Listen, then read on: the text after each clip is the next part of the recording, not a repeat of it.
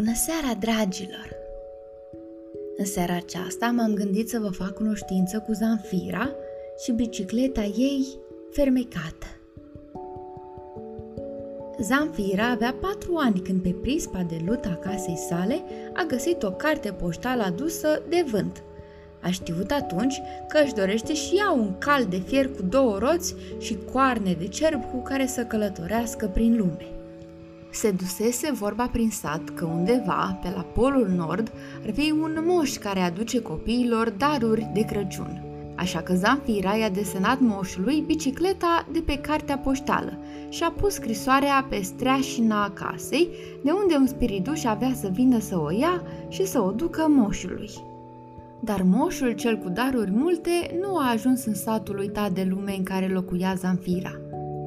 Nici în anul acela, nici în anii următori. Pe când avea 10 ani, Zanfira s-a gândit că poate să împletească ciorapi și fulare de lână ca să le vândă și într-o zi să-și cumpere o bicicletă din banii strânși. Voia una roșie cu un coș mic în față, așa cum văzuse pe cartea poștală.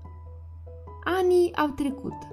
Zanfira a tot împletit ciorapii din lâna pe care tot ea o torcea. Însă mereu dădea ciorapii pentru ceea ce avea nevoie. Miere de albine, lemne pentru iarnă, o pereche de cizme pentru mamaia, medicamente pentru cățelul ei, cărți pentru fratele ei care mergea la școală, tablă pentru acoperișul rupt de furtună și tot așa. Zanfira mergea la prășit porumbul, la legat via, la cules struguri, mere, gutui sau prune, la bătut fasole, la adunat frunze de brusture pentru sarmale, la spălat rufe la râu, la cules mure pentru dulceață, iar seara împletea.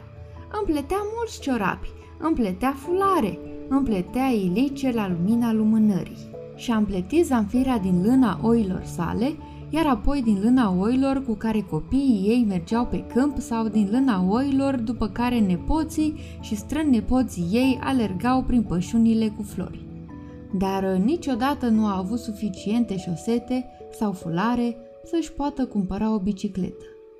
Și așa trecea vremea, anotimp după anotimp, iarnă după iarnă, până când într-o seară pământul era înghețat și câte un fulg mic zbura prin aer anunțând prima ninsoare din al 74-lea an de viață al Zanfirei.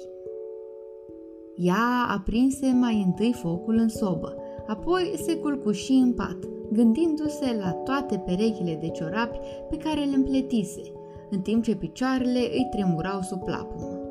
Împletea de zor pentru a termina o pereche de ciorapi, de data asta chiar pentru ea. Dar auzi câteva bătăi la ușă, iar când deschise, văzu o femeie necunoscută care tremura în pragul ușii.